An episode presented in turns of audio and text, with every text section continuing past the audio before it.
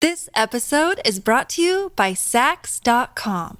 At Saks.com, it's easy to find your new vibe. Dive into the Western trend with gold cowboy boots from Staud, or go full 90s throwback with platforms from Prada. You can shop for everything on your agenda, whether it's a breezy Zimmermann dress for a garden party or a bright Chloe blazer for brunch. Find inspiration for your new vibe every day at Saks.com. Look, Bumble knows you're exhausted by dating. All the must not take yourself too seriously and 6 1 since that matters. And what do I even say other than hey? well, that's why they're introducing an all new Bumble with exciting features to make compatibility easier, starting the chat better, and dating safer. They've changed, so you don't have to. Download the new Bumble now.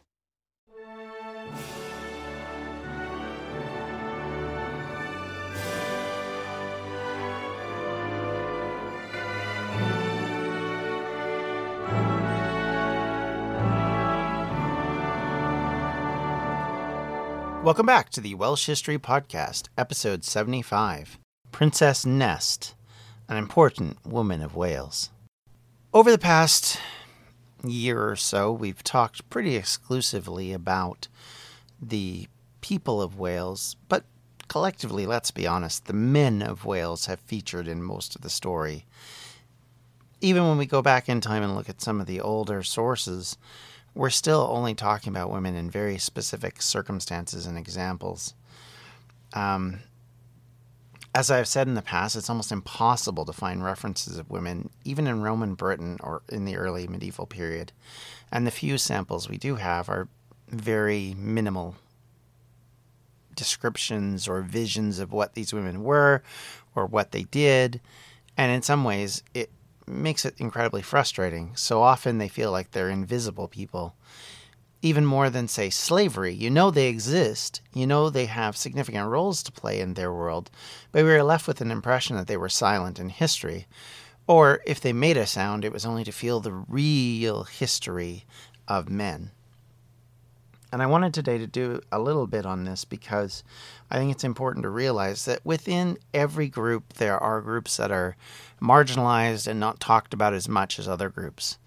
It happens in when we get into British history. Quite often, it becomes English history with the little bits and pieces of other history mixed in. There's almost nothing when you look at some of these documents and books that have been written, which includes Wales, other than specific incidences. And so it's something that I think most people who've looked at Welsh history can feel some empathy towards because when you're a group that isn't talked about a lot, it's harder to make an emphasis, make a point, be somebody who is important to history. That doesn't mean that any of these people are not important to history. In fact, the proof is in our modern day is that women have an incredible role to play in the way the world is shaped, the way it is developed, and the way it functions. And that was not any different in those days, just because the way that they were treated was different or the way that they were perceived was different didn't change the fact that they had a heavy influence on society and a heavy influence on the way the world worked. Obviously, in the medieval period, one of the ways that we learn about women in that period is not from what they do, but rather what their influence is on either the descendancy of the crown. Um, for example, in the Gwynedd traditions, there is a strong tradition which actually goes against the the normal Welsh ancestral rules, where the the last female member of the previous regime is used as the example of, of where the descendancy comes from for the next regime. And that proves that they have an important role in that regard, but it doesn't give them a great role, to be fair. And in all honesty, our perception of that is influenced by that as well. We have to understand our history that we're looking at in this period, especially, is written by clergymen who aren't necessarily dealing with women on a way and a fashion that we do, who are supposedly celibate and thus not necessarily in touch with or deal with women on a day to day basis. Likely they did, but I mean, you don't understand someone if you don't really deal with them all the time. And I think there is a one could make the assumption that part of the problem here is that when something's written from one perspective, one gender's perspective, it makes it very difficult to understand the other gender, especially when your value of that gender comes through not their actual input, but rather on their worth as a trading commodity or their worth as a parent in handing genes to other children in a monarchy. The understanding of women as objects of beauty, of compassion, of being a symbol of purity, or in other cases, being the symbol of deviltry, uh, is a very common motif both in ancient times and medieval times. And let's be honest, we can say it goes forward from there. But certainly in this period, that is something that is, is brought up. And, and one of the examples of this I wanted to talk about today is one of our few historical contexts from this period, which gives us an understanding about the perception of women at the time and kind of where things are at as far as the political machinations that are going on in Wales as the Normans are settling and controlling and dominating various areas of Wales at this point.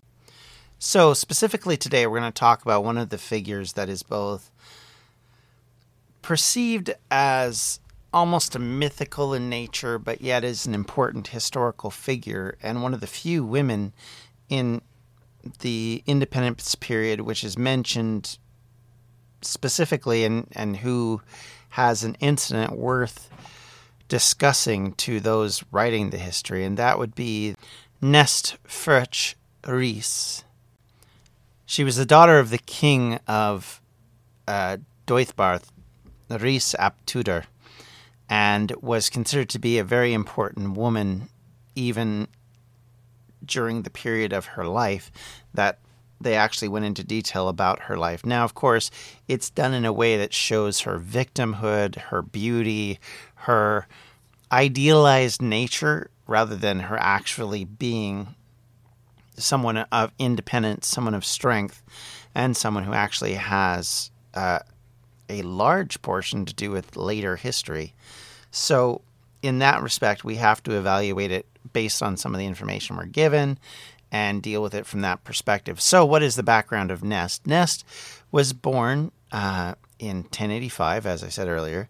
She was born to the last independent king of Deheubarth at that period of time because they were invaded shortly thereafter by the Normans in 1093. The kingdom actually is recorded to have fallen. And Nest and her brothers are spirited into Ireland for safety. Some may have been captured, some executed, some having not so very fun things done with them. We're not exactly given loads of information on how this happened and how they escaped and how some got captured and some didn't, and why some got captured or some didn't. We do know that from the histories that are written, she is claimed to have many half brothers and half sisters, uh, several of which are illegitimate, and that there is a still, even with that, there's still a number of in quotes legitimate children around. So, but we just don't know a lot of what happened to most of the older siblings who were either captured or, and in some cases, were probably executed. In fact, she's when she was captured and brought back to the English court of William Rufus, she actually came to the attention of his younger brother Henry, who would of course become the future Henry I, uh, and she actually bore him one of his illegitimate children. So obviously there was something about her that attracted attention, attracted the interest of a number of different people because she will be historically important because of this issue. Uh, she ends up next married to uh, Gerald Fitzwalter of Windsor, and they set up shop in Pembroke Castle. And Gerald eventually has five children with her. Yet, so in this small period of time, she's had six children. And we don't really know how old she is at the time. We don't know how old she is when all of this occurs. But the accusation again is as i said earlier is made about her beauty and about her uh, stunning nature that made her worthwhile which is Nest becomes a central person in the story of the welsh after the norman conquest because she becomes one of those people who is an example of the combination of the welsh and the normans. In the norman mindset she is a example of coexistence of you know the new normal as the Normans kind of integrate with the Welsh population, she becomes a member of that aristocracy. In fact, Nest, through her husband and through uh, descendancies that will come through it, has claimed that the Tudors, the Stuarts, uh, even up to John F. Kennedy are all related to this woman. So she has significance in that way. But if, again, we're looking at that from a maternal descendancy issue instead of how who she was as a person. One thing that comes across in the stories, whether they're true or not, is that Nest was someone who was very much loyal to her husband Gerald, believed in him enough that she stood up to uh, the Welsh who would come and attack her husband's castle and take it. Now, the stories, of course, are one thing, and we don't have a full account. We have what amounts to a construction of a story in which words are put into mouths of various people, and, and in some respects, we have to take it at face value. In other respects, we have to be hesitant and say, you know, is this an example of Welsh patriotism going overboard? Is it an example of English people basically accepting the the the party line effectively that they're really just nice people and the Welsh are being mean to them? And we'll talk a little bit about this when we get to Gerald of Wales that there is this concept that the Welsh are unruly, they are ungovernable at times, they are quick to have wars and fighting. So this kind of fits into this category of understanding. And this is part of the problem. I mean, when you have these circumstances and situations, it creates the issue and, and decorates the issue in a way that looks good from a propaganda standpoint. So Owen ap Cadwgan, the Prince of Powys, the heir to the throne, raids Deheubarth and causes issues throughout that area of Wales. And in a way, the perception of what he does and to whom he does it to has it creates this brilliant propaganda piece for the Normans and in some ways for the Welsh, which is used both at the time and in the future, which will go forward as, as an argument for why, you know, you can't trust them and, and they're they're problematic. So let's get into it in further detail then, shall we? Obviously, Nest's lineage as a princess to the last king of Welsh, Deheubarth, at the time, makes her a key component to all this. She is a key cog in legitimizing whomever, I mean, I hate to say it this way, but effectively owns her, owns legitimacy in the area.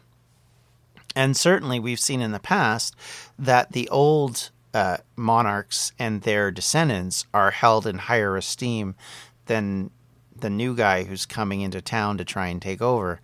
And so, quite often, what we'll see, at least argued in the history, if not necessarily an actual fact, is that the way to legitimize the new leader is to make him a descendant through a maternal line. So she's important in that respect. She becomes recognizable as a link to that dynasty. And the idea that she would be a key descendant for the Normans who are invading and for the Welsh who are trying to stop them is pretty obvious if we look at this. And problematically at the time, of course, all of the various dynasties in Wales are fighting amongst themselves, trying to gain possession of the country. You know, the Rhys himself had been fighting for it. Uh, the leaders in Gwynedd and in Powys, who have started to rise back up again in public view, are also fighting for it, although the borders of Powys at this stage have changed quite dramatically. They've gone south, and so they're much more a mid Wales kingdom rather than a North Wales kingdom. And there is this problematic confrontation that's going on amongst all of these various rulers when the Normans come in, of course, and start to take over parts of South Wales. So Gerald's marriage to Nest makes perfect sense. If you can marry him into that line, then that gives a link for the Normans in Wales. And because of the loyalty that the locals would have to her, they would be less likely to go and fight against her for the you know, the opposition basically. If you're like me and eating healthy is a bit of a problem, let me bend your ear a little bit to eat stress free this spring with Factor's delicious, ready to eat meals. Every fresh, never frozen meal is chef crafted, dietitian approved, and ready to eat in just two minutes. Choose from a weekly menu of 35 options, including popular options like Calorie Smart, Keto, Protein Plus, or Vegan and Veggies. Also, discover more than 60 add ons every week like breakfast, on the go lunch, snacks, and beverages to help you stay fueled and feel good all day long. What are you waiting for? Get started today and fuel up for your springtime goals. Get chef prepared meals on the table in two minutes with Factor's ready to eat meals so you can get back to doing what you love this spring. Also, if you're looking for gourmet meals, try meals that feature premium ingredients like filet mignon, shrimp, truffle butter, broccolini, and asparagus. We're celebrating Earth Day all month long. Look out for the Earth Month Eats badge on the menu for our lowest carbon footprint meals. Head to factormeals.com slash welshhistorypod50 and use the code welshhistorypod50 to get 50% off your first month plus 20% off your next month. That's code welshhistorypod50 at factormeals.com slash welshhistorypod50 to get 50% off your first box plus 20% off your next box while your subscription is active. This episode is brought to you by Saks.com. At Saks.com, it's easy to find your new vibe. Dive into the Western trend with gold cowboy boots from Staud, or go full 90s throwback with platforms from Prada. You can shop for everything on your agenda whether it's a breezy Zimmermann dress for a garden party or a bright Chloe blazer for brunch, find inspiration for your new vibe every day at Saks.com. Hello, this is Gary Chahot welcoming you to check out the French History Podcast. Our main show covers the history of France from the first humans until present. If you liked Mike Duncan's The History of Rome and wanted a similar program covering the land of beauty, culture, and love, we are exactly that. We also host world renowned scholars who have delivered guest episodes on their specialties, including 18th century pirates, revolutionary booksellers in 20th century Paris, the special friendship between the Marquis de Lafayette and Thomas Jefferson, and numerous others. Learn what you love and listen to the French History Podcast today.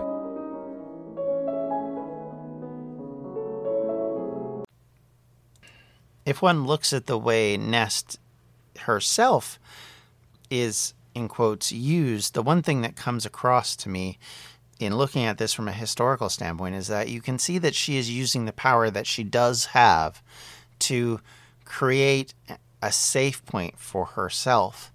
And this may have been done basically because fear for her life, having seen what happened to her other siblings and her parents. It may be that she's using her sexual relationships with some of these men as a way to gain power, or maybe it's done simply because of her beauty. She is able to demand the attentions of a lot of very powerful men in and around Norman England. And certainly, she, as I said before, has a relationship with Henry I, which then leads to a son being born named Henry, who is brought up in Gerald's household. There is at least one other child that we know of that may have been born to her in an illegitimate fashion. Um, and we do know eventually she marries on two occasions once to Gerald, and then when he passes away to Stephen. And these both being Normans, which again points to the fact that she had loyalty or at least had been brought up around the Norman ideal enough that she had adapted to it and took it upon her. You know, it became a part of the Norman line of succession rather than being separate or maintaining the independence as a Welsh person against them? Or was she accommodating what little she could for her people through these marriages, through these relationships? We, we don't really know for sure because, of course, what we get is a very stilted point of view from a number of different sources. And of course, when Owain appears in Powys and he starts to move against the old kingdom of Deheubarth, and in the early part of the 12th century, starts to deal with trying to t- destroy that linkage to the old kingdom and kill Gerald and take over his household. There is a lot of talk about this. And of course, key point in this whole thing that's discussed in our sources is this capture and taking of Nest by Owen. Now, there's talk, and again, we have to keep in mind there's propaganda within this. You know, is this something of a uh, patriotic thing? Is it something that we look at where he was freeing his cousin from the tyranny of the English? Uh, one would have to doubt that based on what happens later, but at least that's kind of a claim that could be made, I guess. There's also the fact that she is accused of having been raped by him. Uh, some very late sources argue that there were children born, but there's no evidence of that in actual history that we can point to. There's a lot of sketchily described things without any actual linkage. So, children that are born, supposedly, one of whom turns out to be probably Owen's brother, which is very unlikely to have been uh, their their progeny. Uh, there's also the idea that there's this other child who's born to Owen and a woman who's unnamed, but there's no need for him to have necessarily raped her in order to have these people. But the story goes that he raped her in front of her children. So the idea and the constant perspective is is that her beauty and her her image as a pure being would have drawn in all of these men and all of their interests.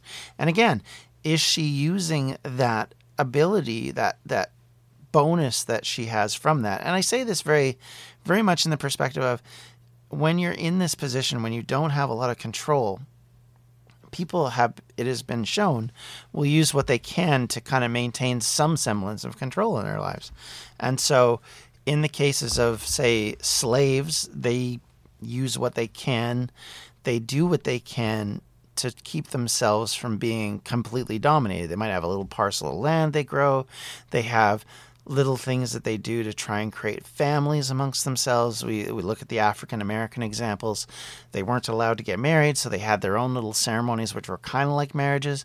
So there are things that people do within their own power structure that allows them to have influence.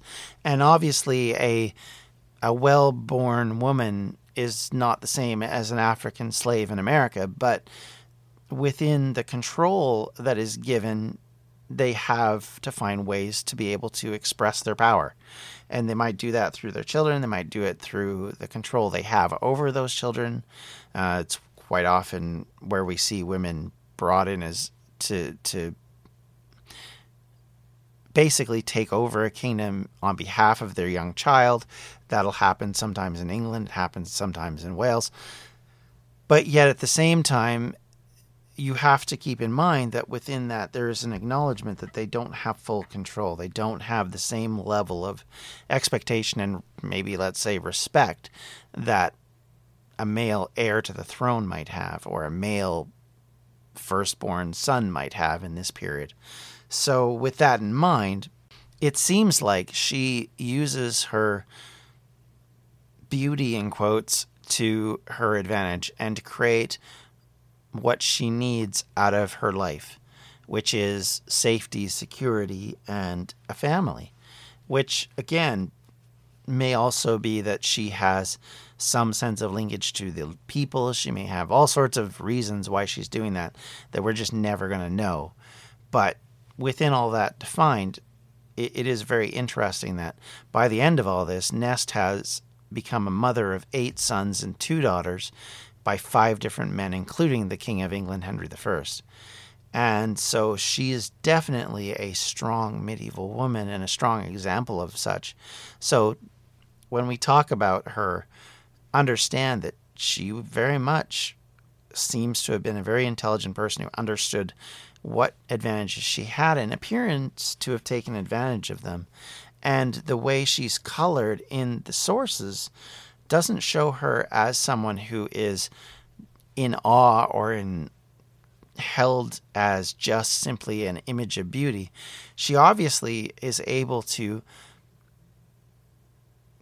coincide with these men and have some input. The the quotes that they get from her that she tries to protect her husband by sending him away, the idea that she um, would defend herself and her honor in front of Owen uh, is shows to us that there is a sense that she is not just somebody to be taken lightly.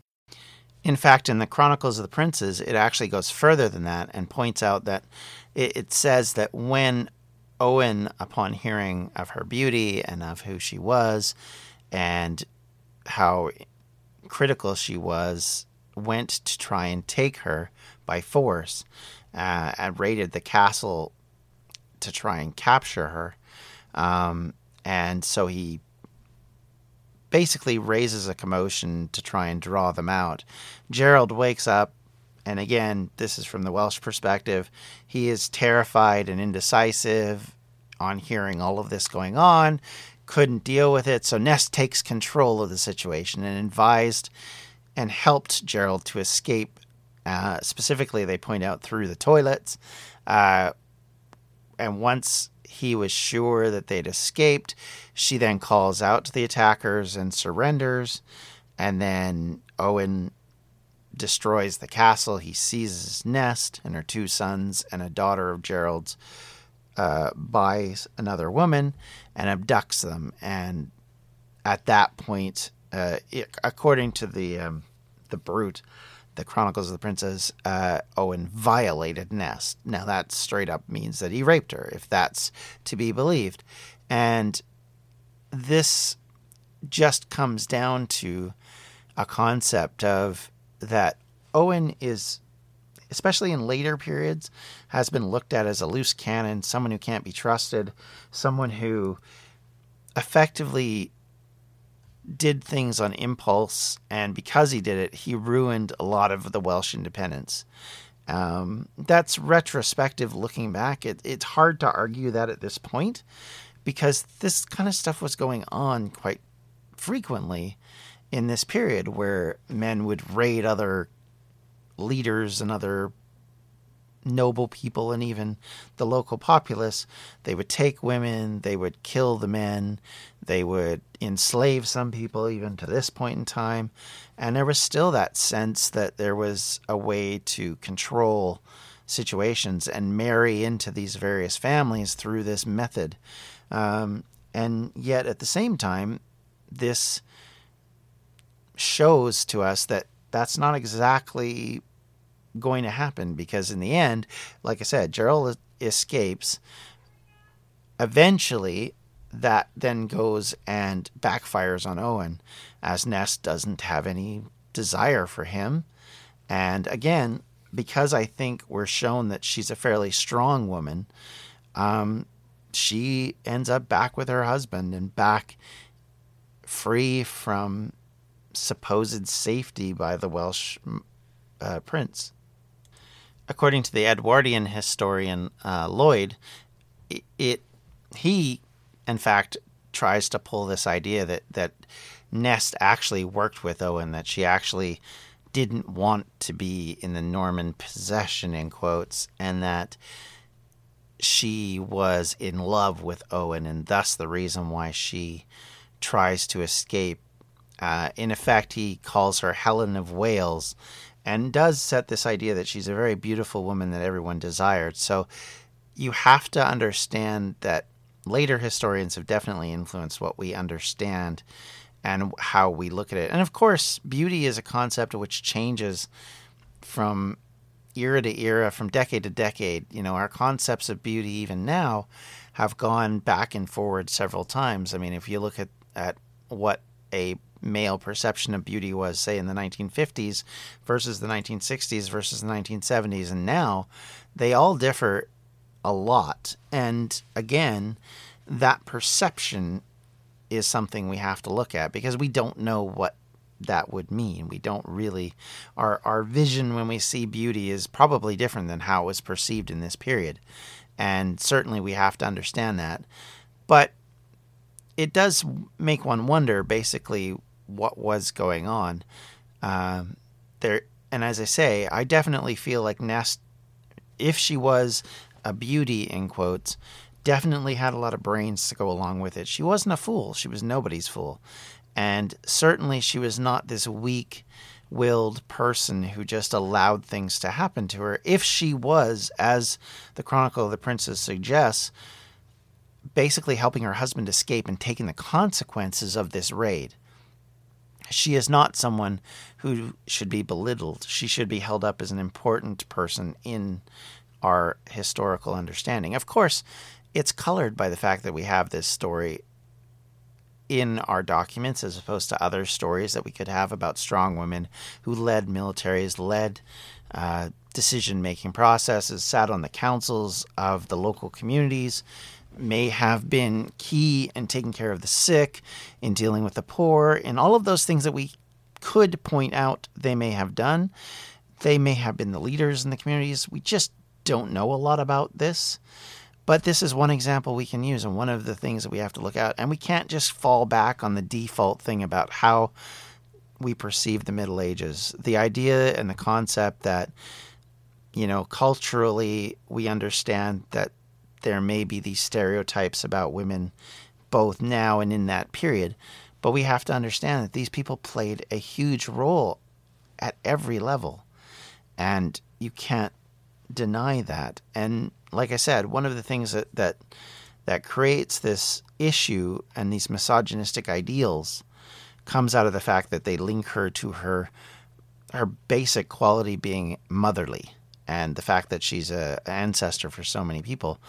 Well, if you just evaluate her based on who she is, then to me what comes out of reading the text and what comes out of the history and the examinations that are done later by by historians like Susan Johns, for example, who I'd highly recommend. This is a woman of strength. This is a woman of intelligence. This is a woman who, much like Cleopatra, the idea that we have of her is based around this concept that she was this gorgeous woman who just happened to be a leader. When realistically, what may have attracted people to Cleopatra was the fact that she was a very intelligent person who knew a lot, who could command respect. And Nest may have been that same type of person, and that it was the intelligence that drew people to her, not necessarily the beauty of her as we sometimes think of it. So I think we have to understand that, and I think we, if once we do understand that, we'll have a much better concept of kind of what the influences are for women in the lives of others. And unfortunately, we'll have to draw some of those ideals out of what is basically a writing that is geared towards and addressed to men. And so, even as they may be perceived as being invisible in the background, they are really important people to our story. They need not be invisible, and we need to remind ourselves of that. Because the reality of it is, the archaeology tells us that there's loads of evidence of women who appear to have been considered to be important. And even our histories tell us some of that. Boudica was one of the examples of a woman who's used by Tacitus, basically, to harangue imperial Rome, but still her story tells us a lot. It tells us a lot about how early Romano Britons looked at their female leaders. And I think we can make the argument that, that while the influence of Rome and the way it looked at society and how it looked at women definitely carries forward in the way that British women are perceived after that period. There is definitely an example after example after example of women's influences, either through the archaeological record, where we find women who have been buried with weapons, they've been buried with fine things which kind of designate them in more of a chiefly role.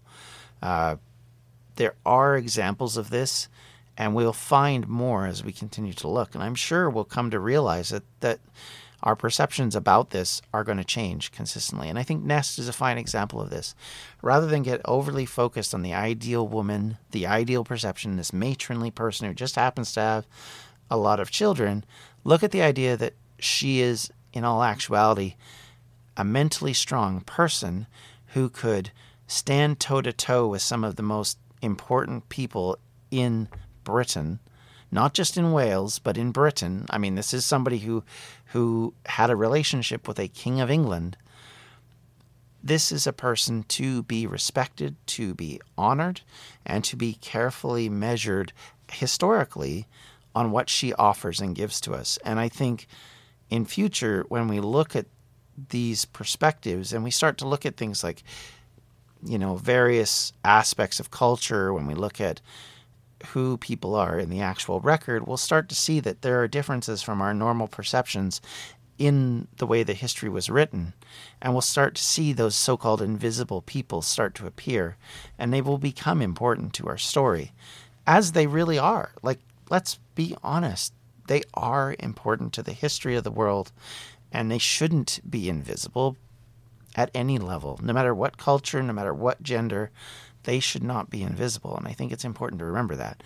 And going forward, we're going to talk a lot more about the contributions of various people. And hopefully, we'll be able to continue to diversify this conversation away from just being about the kings, just being about, you know, battle here, battle there. But certainly, we're going to talk a lot more in depth about the story of Wales history that goes forward from the end of the 11th century and into the 12th, because there's lots of things that are changing at this stage, and certainly the dominance of Normans in southern Wales is affecting northern Wales and influencing the culture, it's influencing the religion, it's influencing everything that we have to look at in understanding the society and culture at the time. And one of the things that we are going to talk about in the future is we're going to talk about the Welsh participation in the Crusades and kind of how that came to be and how it was driven and what we need to think about when we look at that. And I think it's a really fascinating discussion to talk about these things that I think a lot of people haven't talked about in depth. And, and to have that opportunity to discuss these, I think is one of the, the things I value about this podcast. Anyway, until next time, everyone, if you have any questions, comments, or concerns, you can reach me at the Welsh History Podcast at gmail.com. Uh, you can reach me online on Twitter at Welsh History Pod. On Facebook, you can find us at facebook.com for such Welsh History Podcast. And of course, uh, don't hesitate to leave us a review on iTunes or any other uh, podcatching service that you might have access to. And thank you all so much for listening, so much for your comments. And I hope that this was a helpful episode for you all. Until next time, we'll talk to you later. Take care, everyone. Bye. Edge of the Abyss Creations is a proud sponsor of the Welsh History Podcast, your one stop shop for unique jewelry, paintings, and other crafty creations. You can find us at facebook.com slash edge of the abyss 1. This has been a Distractions Media production. For more info, you can check out everything we do at distractionsmedia.com. Welcome to Anthology of Heroes, the podcast that explores the most pivotal moments of history through the eyes of those who lived it. In this podcast, we don't spend our time recounting facts and dates. Instead, we follow in the footsteps of national heroes, kings, or ordinary people who lived and breathed the moments that shaped our world. We're not hemmed in by eras, borders, or religions. Instead, we seek out the tales of those who defied the odds and fought passionately for their beliefs. Whether they're right or wrong is up to you to decide. From Vercingetorix's doomed rebellion against Rome, to Osceola's unshakable war against the USA, all the way up to the inspiring Sobibor concentration camp uprising in World War II, each episode is an immersive listening experience, blending music and sound effects to really draw you into the story Our episodes go for about 45 minutes, making them perfect for your commute, and are crafted using a wealth of historical sources, which I list on our website if you want to learn more. I'm the host, Elliot Gates, and I'm thrilled to have you joining me as we uncover history's hidden gems and illuminate the faded pages of our past. Look out for the Anthology of Heroes podcast on Spotify, Apple Music, or anywhere else you get your podcasts from.